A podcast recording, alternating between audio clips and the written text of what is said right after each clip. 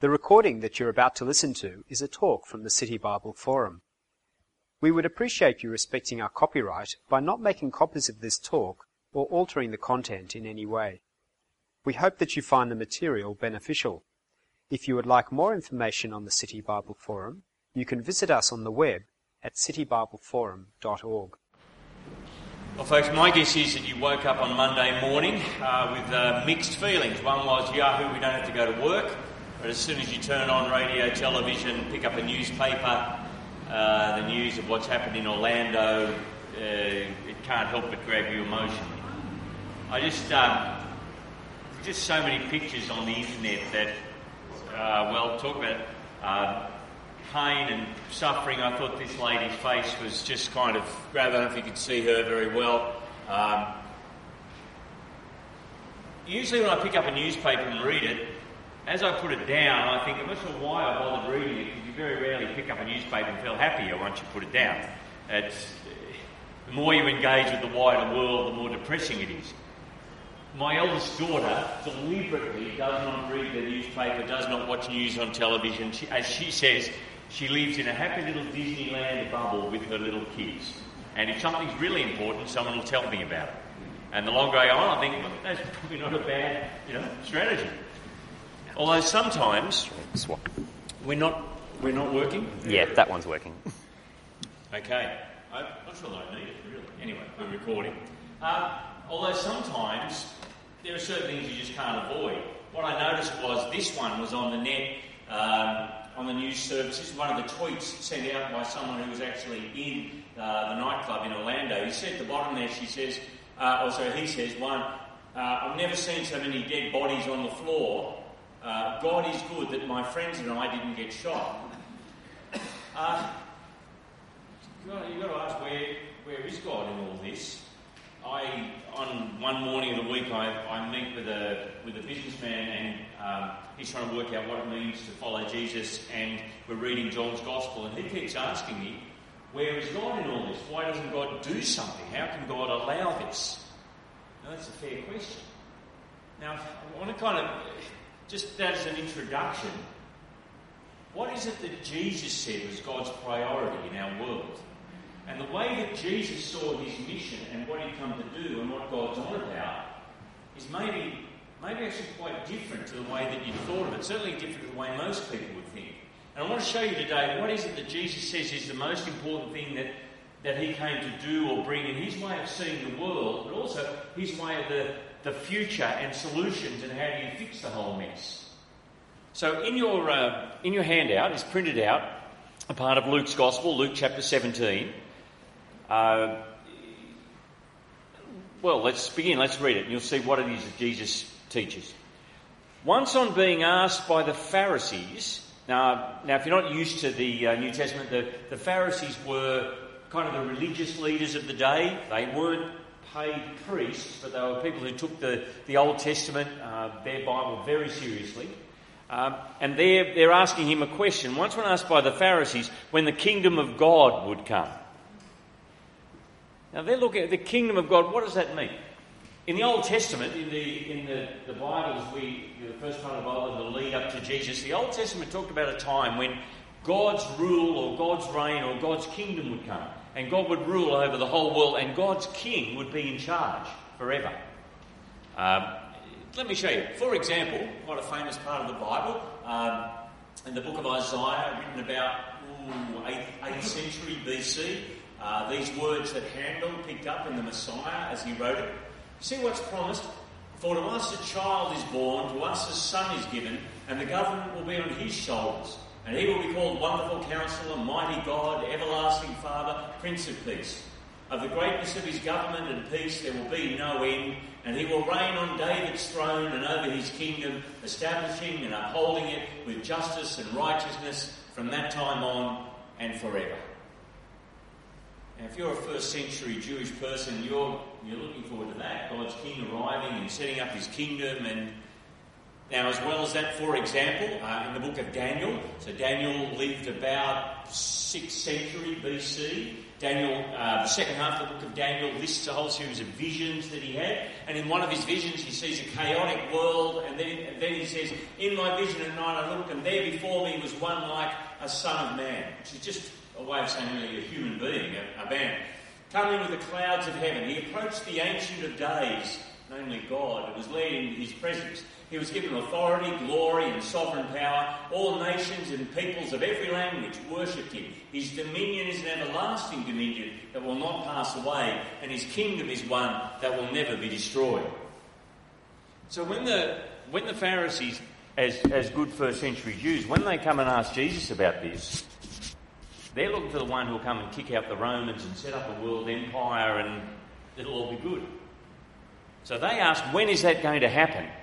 And look at Jesus' answer. It's not what they would have expected. Jesus replied, the coming of the kingdom of God is not something that can be observed, nor will people say, here it is or there it is, because the kingdom of God is in your midst.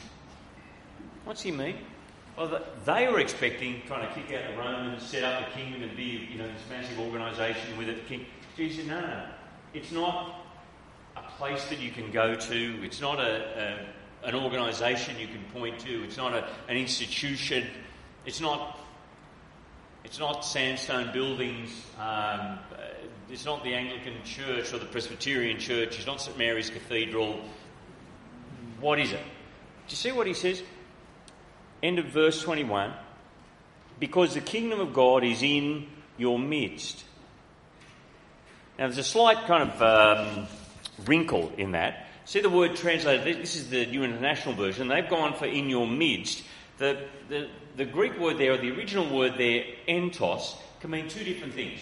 It can mean in the middle of you, so you say, oh, okay, the data projector is in our midst, it's one that's in the middle. Or it can mean, the same word can mean inside you. And it's hard to know exactly which one Jesus means here. Uh, does he mean in your midst, or does he mean inside you? It could go either way. I wonder whether Luke's left it deliberately ambiguous. Because as Jesus stands there and talks to these people who are trying to trap him, really, the, the kingdom of God is in the middle there. Why? Because he's there. The king's there. Jesus says it started already. So the kingdom of God's in your midst. Jesus himself is there, the king. But as well as that, Jesus keeps teaching that the kingdom of God is a spiritual reality inside you. It's a change that God will make to people's hearts. God will make through his Spirit change to people's hearts that will change the way people relate to Jesus or relate to God, if you like, to want to actually serve Jesus as their king, to know God, to, to trust his king is to, is to come into his kingdom.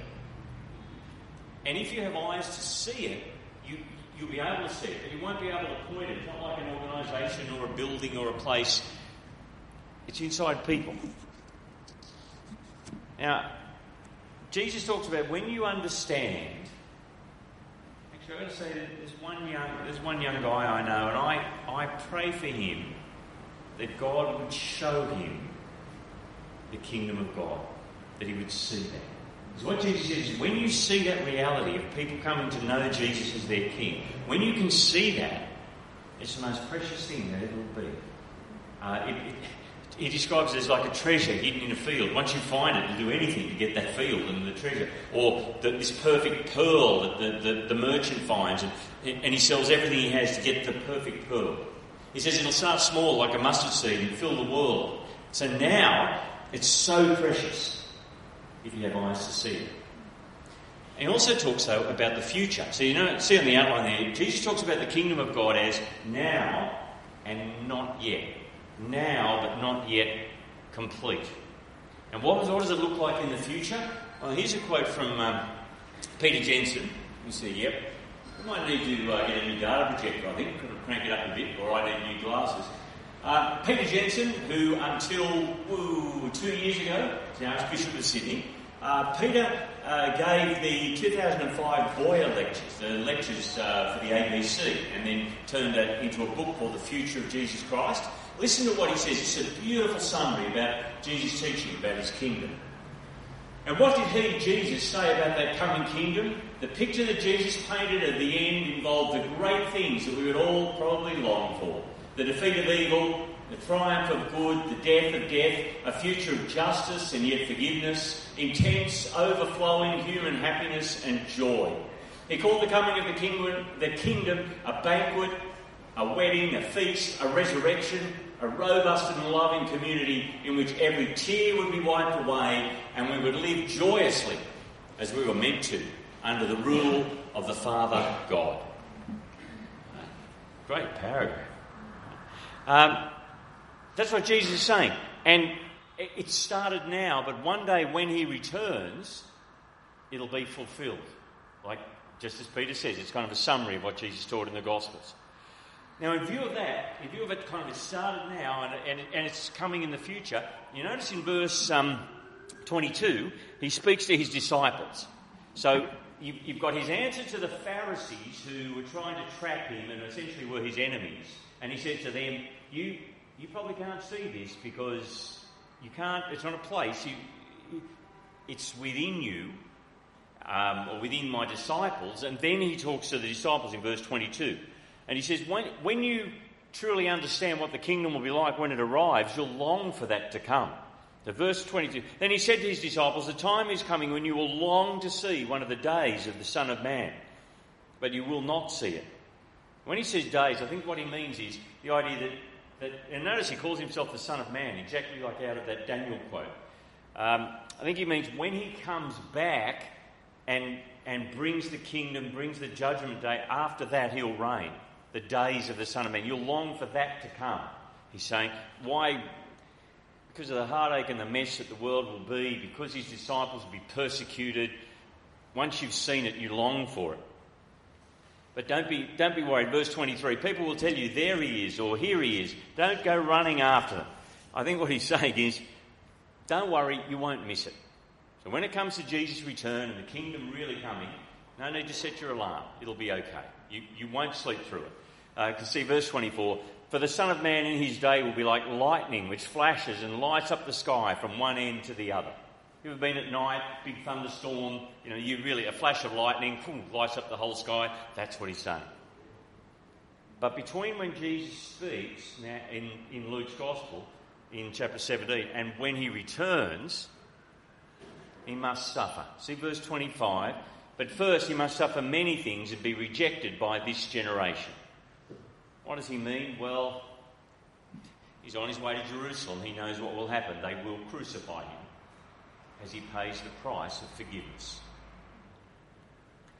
Now, so he moves from the kingdom now to what's, all right, the end, if you like, or the beginning, depending on how you say it, his return. And he says a number of things. You see on the outline there in verse twenty-six... his return will be, what? Unexpected. Verse twenty-six, just as it was in the days of Noah, so also will it be in the days of the Son of Man. People were eating and drinking, marrying and being given in marriage, up to the day Noah entered the ark, and then the flood came and destroyed them all. What's he saying? It, it was unexpected and then it was too late. Or verse twenty-eight, it was the same in the days of Lot. People were eating and drinking, buying and selling, planting and building. But the day Lot left Sodom, fire and sulphur rained down from heaven and destroyed them all. Now, there's some serious warnings from gentle Jesus. Um, if you read Genesis chapter six, right back at the beginning of the Bible, what Genesis says is that God was grieved about the state of the world, that the world was filled with violence, and every thought of people's hearts was evil, and so God decides that he'll send a flood and and start again, wipe the slate clean. Um, in terms of Lot, see verse twenty-eight about Lot, you may, you may not have, have read the story. In, in Genesis, Lot is the nephew of Abraham, the great patriarch of, of the people of God. Um, he's Abraham's nephew. God blesses them both, they both become very rich, and they separate because there are too many flocks and herds, and Lot takes a particular part of the country and ends up living in the city of Sodom, uh, right near its sister city, Gomorrah. You think, well, it's easy to work out the sin of Sodom. What were the Sodomites guilty of? Now, before we jump to conclusions about the great sin of Sodom, interesting, when the the, uh, the Bible picks up what Sodom was guilty of, it's not what you might expect. Look at this. Um, in the book of Ezekiel, Ezekiel was a prophet, roughly a contemporary of Daniel, about sixth century B C. And as he talks, he, he's condemning, or God through him is condemning, one of the cities of Israel, Samaria. And he says this, "Now this was the sin of your sister Sodom." So he's saying that Sodom, that the city of Sodom was like a sister to this city in Israel. "She and her daughters were," what? "Arrogant, overfed and unconcerned. They didn't help the poor and the needy." Isn't that interesting?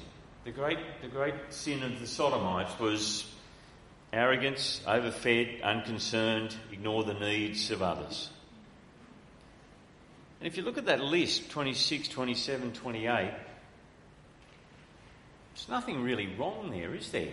Um, eating, drinking, giving in marriage, buying, selling, um, they're just they're just distracted and and ignoring God and mistreating each other or ignoring each other. And you know, very easy to get distracted, isn't it? I, I've got to confess, this this week, uh, Kathy and I uh, are kind of working out how to buy a um, uh, a one bedroom unit, go halves in a home unit, like a little flat for our daughter. And so the three of us, Kathy and I, and our daughter, are buying this little flat. And the real estate agent and there's emails going around, and how do you organise a loan and all that. And I'm thinking, buying and selling and getting distracted and. And I'm writing a talk about it this week. Right? So it's easy to get distracted. In some ways it's actually easier to get distracted and ignore God because of good things. What does Jesus say? It'll be just like that, verse thirty, on, on the day the Son of Man's revealed. And then he talks about, remember he's talking to his disciples, this is to those who would follow him.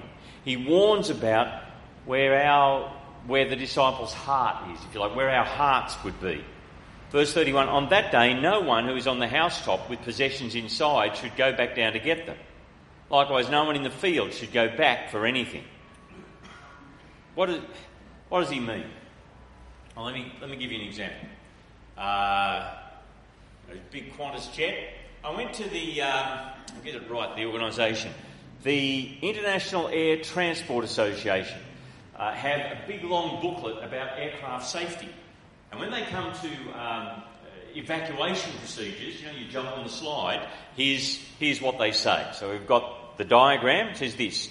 "Then the cabin crew should instruct passengers to go to their nearest available exit using a strong voice. The commands will act as a beacon for passengers, especially if visibility is limited due to smoke in the cabin. Cabin crew can use their flashlights to call passengers to their specific door." Now, what do you do with all your cabin luggage? Anyone want to guess? You leave it behind. Yes, it says this. "Instructing passengers to leave behind their belongings is important as baggage carried to the door of the aircraft will impede or delay evacuations and cause pile-ups at the bottom of the evacuation slide." Normally, you get really annoyed if you lose your luggage travelling on an aeroplane, right? Or they misplace it. In this situation, I think you could happily leave it behind because it's a matter of life and death. Although when I checked a little bit further about, um, uh, no, when I, when I checked a little bit further, I, I googled Air and Space magazine, and this is what they say about people trying to understand that diagram. You know, like in the aeroplane, they, they give a safety speech, nobody listens, they're half asleep or reading something else or whatever. Maybe you should pull this out next time because they say this, uh, survey found. "The correct reading of the extremely busy pictograph at the top of this page would be something like, when using the emergency evacuation slide, passengers should leave behind their luggage to exit more quickly and remove high heels, which could also which could puncture the exit slide. But some people surveyed thought it meant that all clothing should be removed before exiting." And only twenty-six percent of respondents correctly interpreted the images. Um, you'd really think you had a bad day, wouldn't you? Like, you lose your luggage and slide and slide down there naked, and but I guess you'd be pleased just to get out. Actually, the little white guy there, he probably, um, yeah. Anyway, we won't worry about that. Just, re- just read. Next time you're in an aeroplane, read the thing properly. Keep your clothes on. Um, what's the point? You, when it's life and death, you, you're able to walk away from things. And I think what he's saying, what Jesus is saying to his disciples is, hold the things of this world lightly. It's not that they're bad. It's not that it's, but be able to walk away. Don't invest your whole life and everything you have in the stuff that you own. And you see the warning there? He says, remember Lot's wife. Verse thirty-two. Remember Lot's wife. I don't know if you know that story. It's a it's a tragic story in in Genesis nineteen. Uh, Lot, who I said is Abraham's nephew, is married uh, to Missus Lot. I don't think we're told her name. Uh, and they have two daughters. And they're told to get out of the city before God's going to destroy it. Uh, Lot and his daughters run, and, well, we're told in Genesis nineteen, thus God overthrew those cities and the entire plain, destroying all those living in the cities, and also the vegetation in the land. But Lot's wife looked back, and she became a pillar of salt. Um... Now, if you Google this, I haven't seen this myself, but if you Google Lot's wife, um, around on Mount Sodom, which is right near a part of the Dead Sea, there's this particular pillar that's called Lot's wife. Is it really Lot's wife? Mm, don't know. Josephus, the Jewish historian, says that it is and said that he'd seen it. Um, I uh, found an interesting article in my filing cabinet. Um, well, I think it's interesting and you're too polite to leave. Uh, geologists zero in on Sodom and Lot's wife. So New York Times, uh, twenty-one years ago. So basically in the Quarterly Journal of Engineering and Geology, and you've probably got some back issues of that at home, I guess. Uh, let me pick it out. It says this. The geologist said that Lot's wife did not appear to turn into a pillar of salt because she dared to look back, but because of the briny nature of the Dead Sea. But the research shows it's more likely the case of mistaken identity. Mister Harris said by telephone from Canada that the Dead Sea was full of salt flows that might have been thrown up by surging water and eventually res- uh, resembled a female outline, hence the legend created out of what can now be explained as a simple geological phenomenon. Sodom and Gomorrah, he said, saturated soil and highly flammable bitumen rather than God's wrath, is apparently behind the demise of the cities, the report said. Quote, the area is made up of rock types which, when subjected to a large earth, earthquake, will actually liquefy, like shaking up a sauce bottle. Theirs is a great, sorry, theirs is a great story, but if they suggest the whole city was destroyed and collapsed into the sea, I don't know how much would be left to dig up. Mister Harris said it was impossible to tell uh, if an earthquake set off the so-called liquefaction process, he believes, swallowed up the cities. But he said archaeologists and engineers should join forces to put the four thousand year mystery to rest. Now that's an interesting view of the way the world works, isn't it? Um, uh, an earthquake that liquefied rocks and then rained down highly flammable bitumen, et cetera, destroyed the cities and they sank, um, but it wasn't the wrath of God. I don't know about you, but that would do me until something bigger came along, right? That's all. It just had to see how you see things. But what's the point?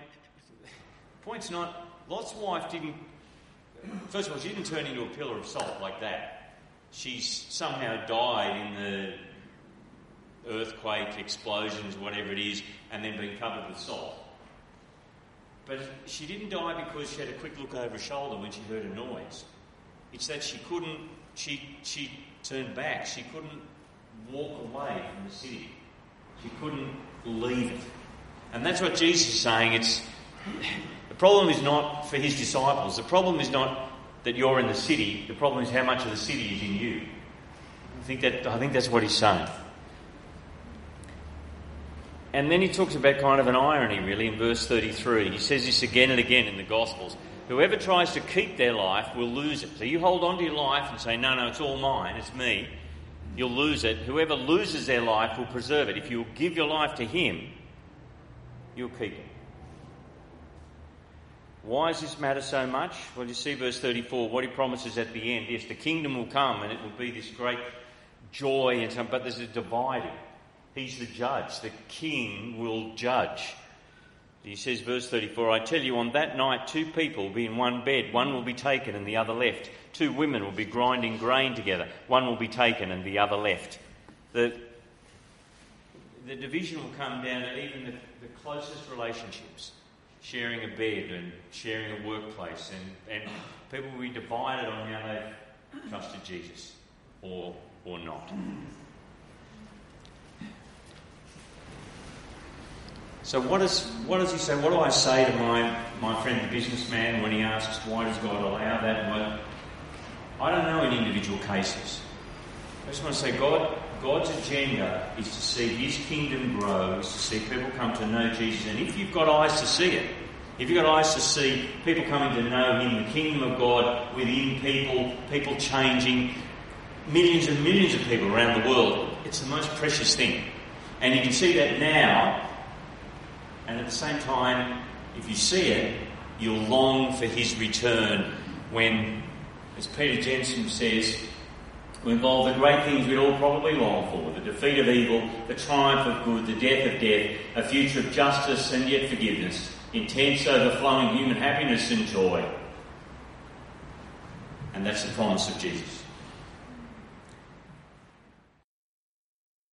Um, we did have a couple of questions come through. So I got a, a slightly, an interestingly worded one, so I'll see. I'll make sure I get the, try and get the sense of it. Um, Is the amount of city in me like Goldilocks porridge, not too little, not too much, but just right? So I think I think they're asking... Is the amount of what? The city in me. You said talking... Jesus ah. said you got, you know, you don't have too much of the city in you. So can you have too much? Can you have not enough?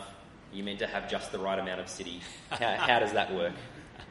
I, I haven't quite thought about it in that way. I, I think what Jesus is saying is you, you need to be able to walk away from it.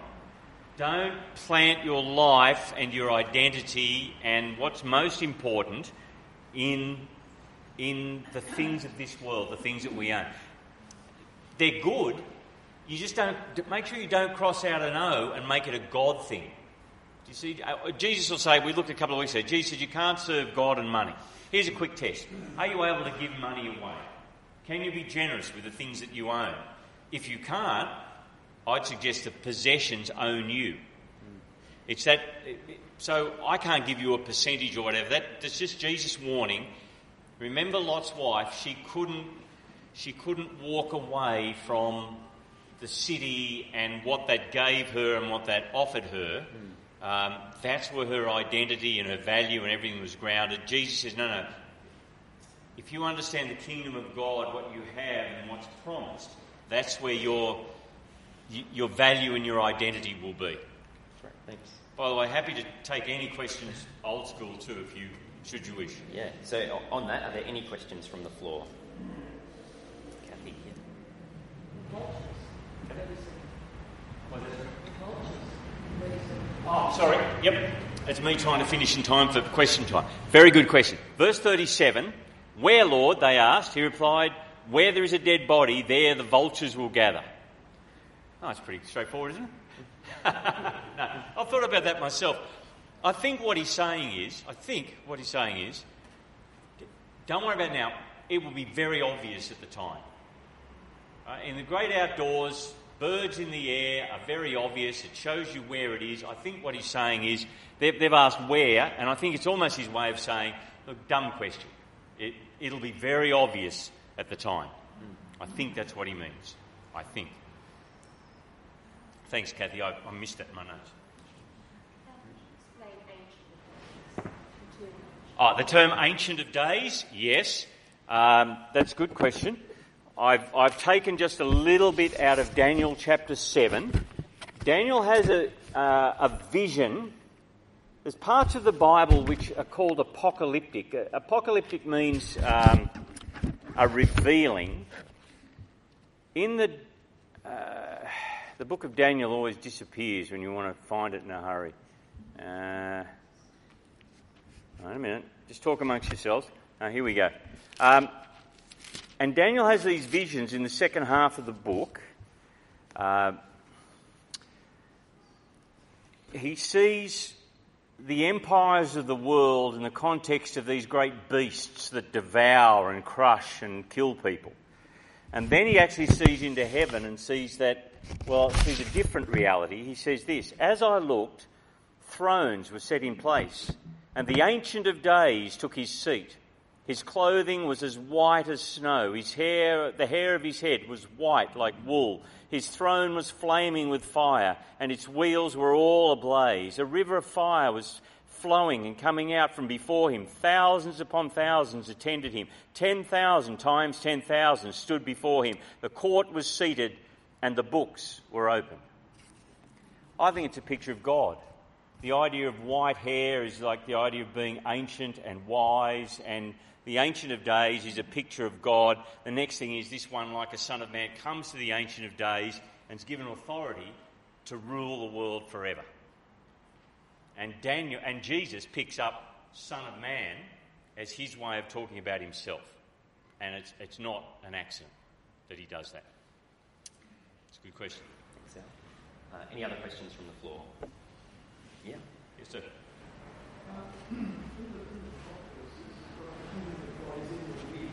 Yes.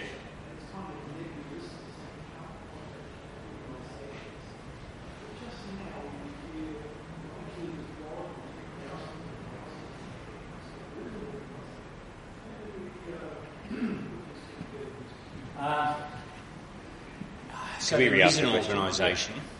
Uh, so the, the question is, in the early parts of the chapter, or in particular uh, in verse um, twenty-one, um, it seems a little nebulous, the idea of the kingdom of God's in your midst. And yet, when you get that picture of heaven, there's Uh, ten thousand times ten thousand, there seems to be organisation and order, et cetera.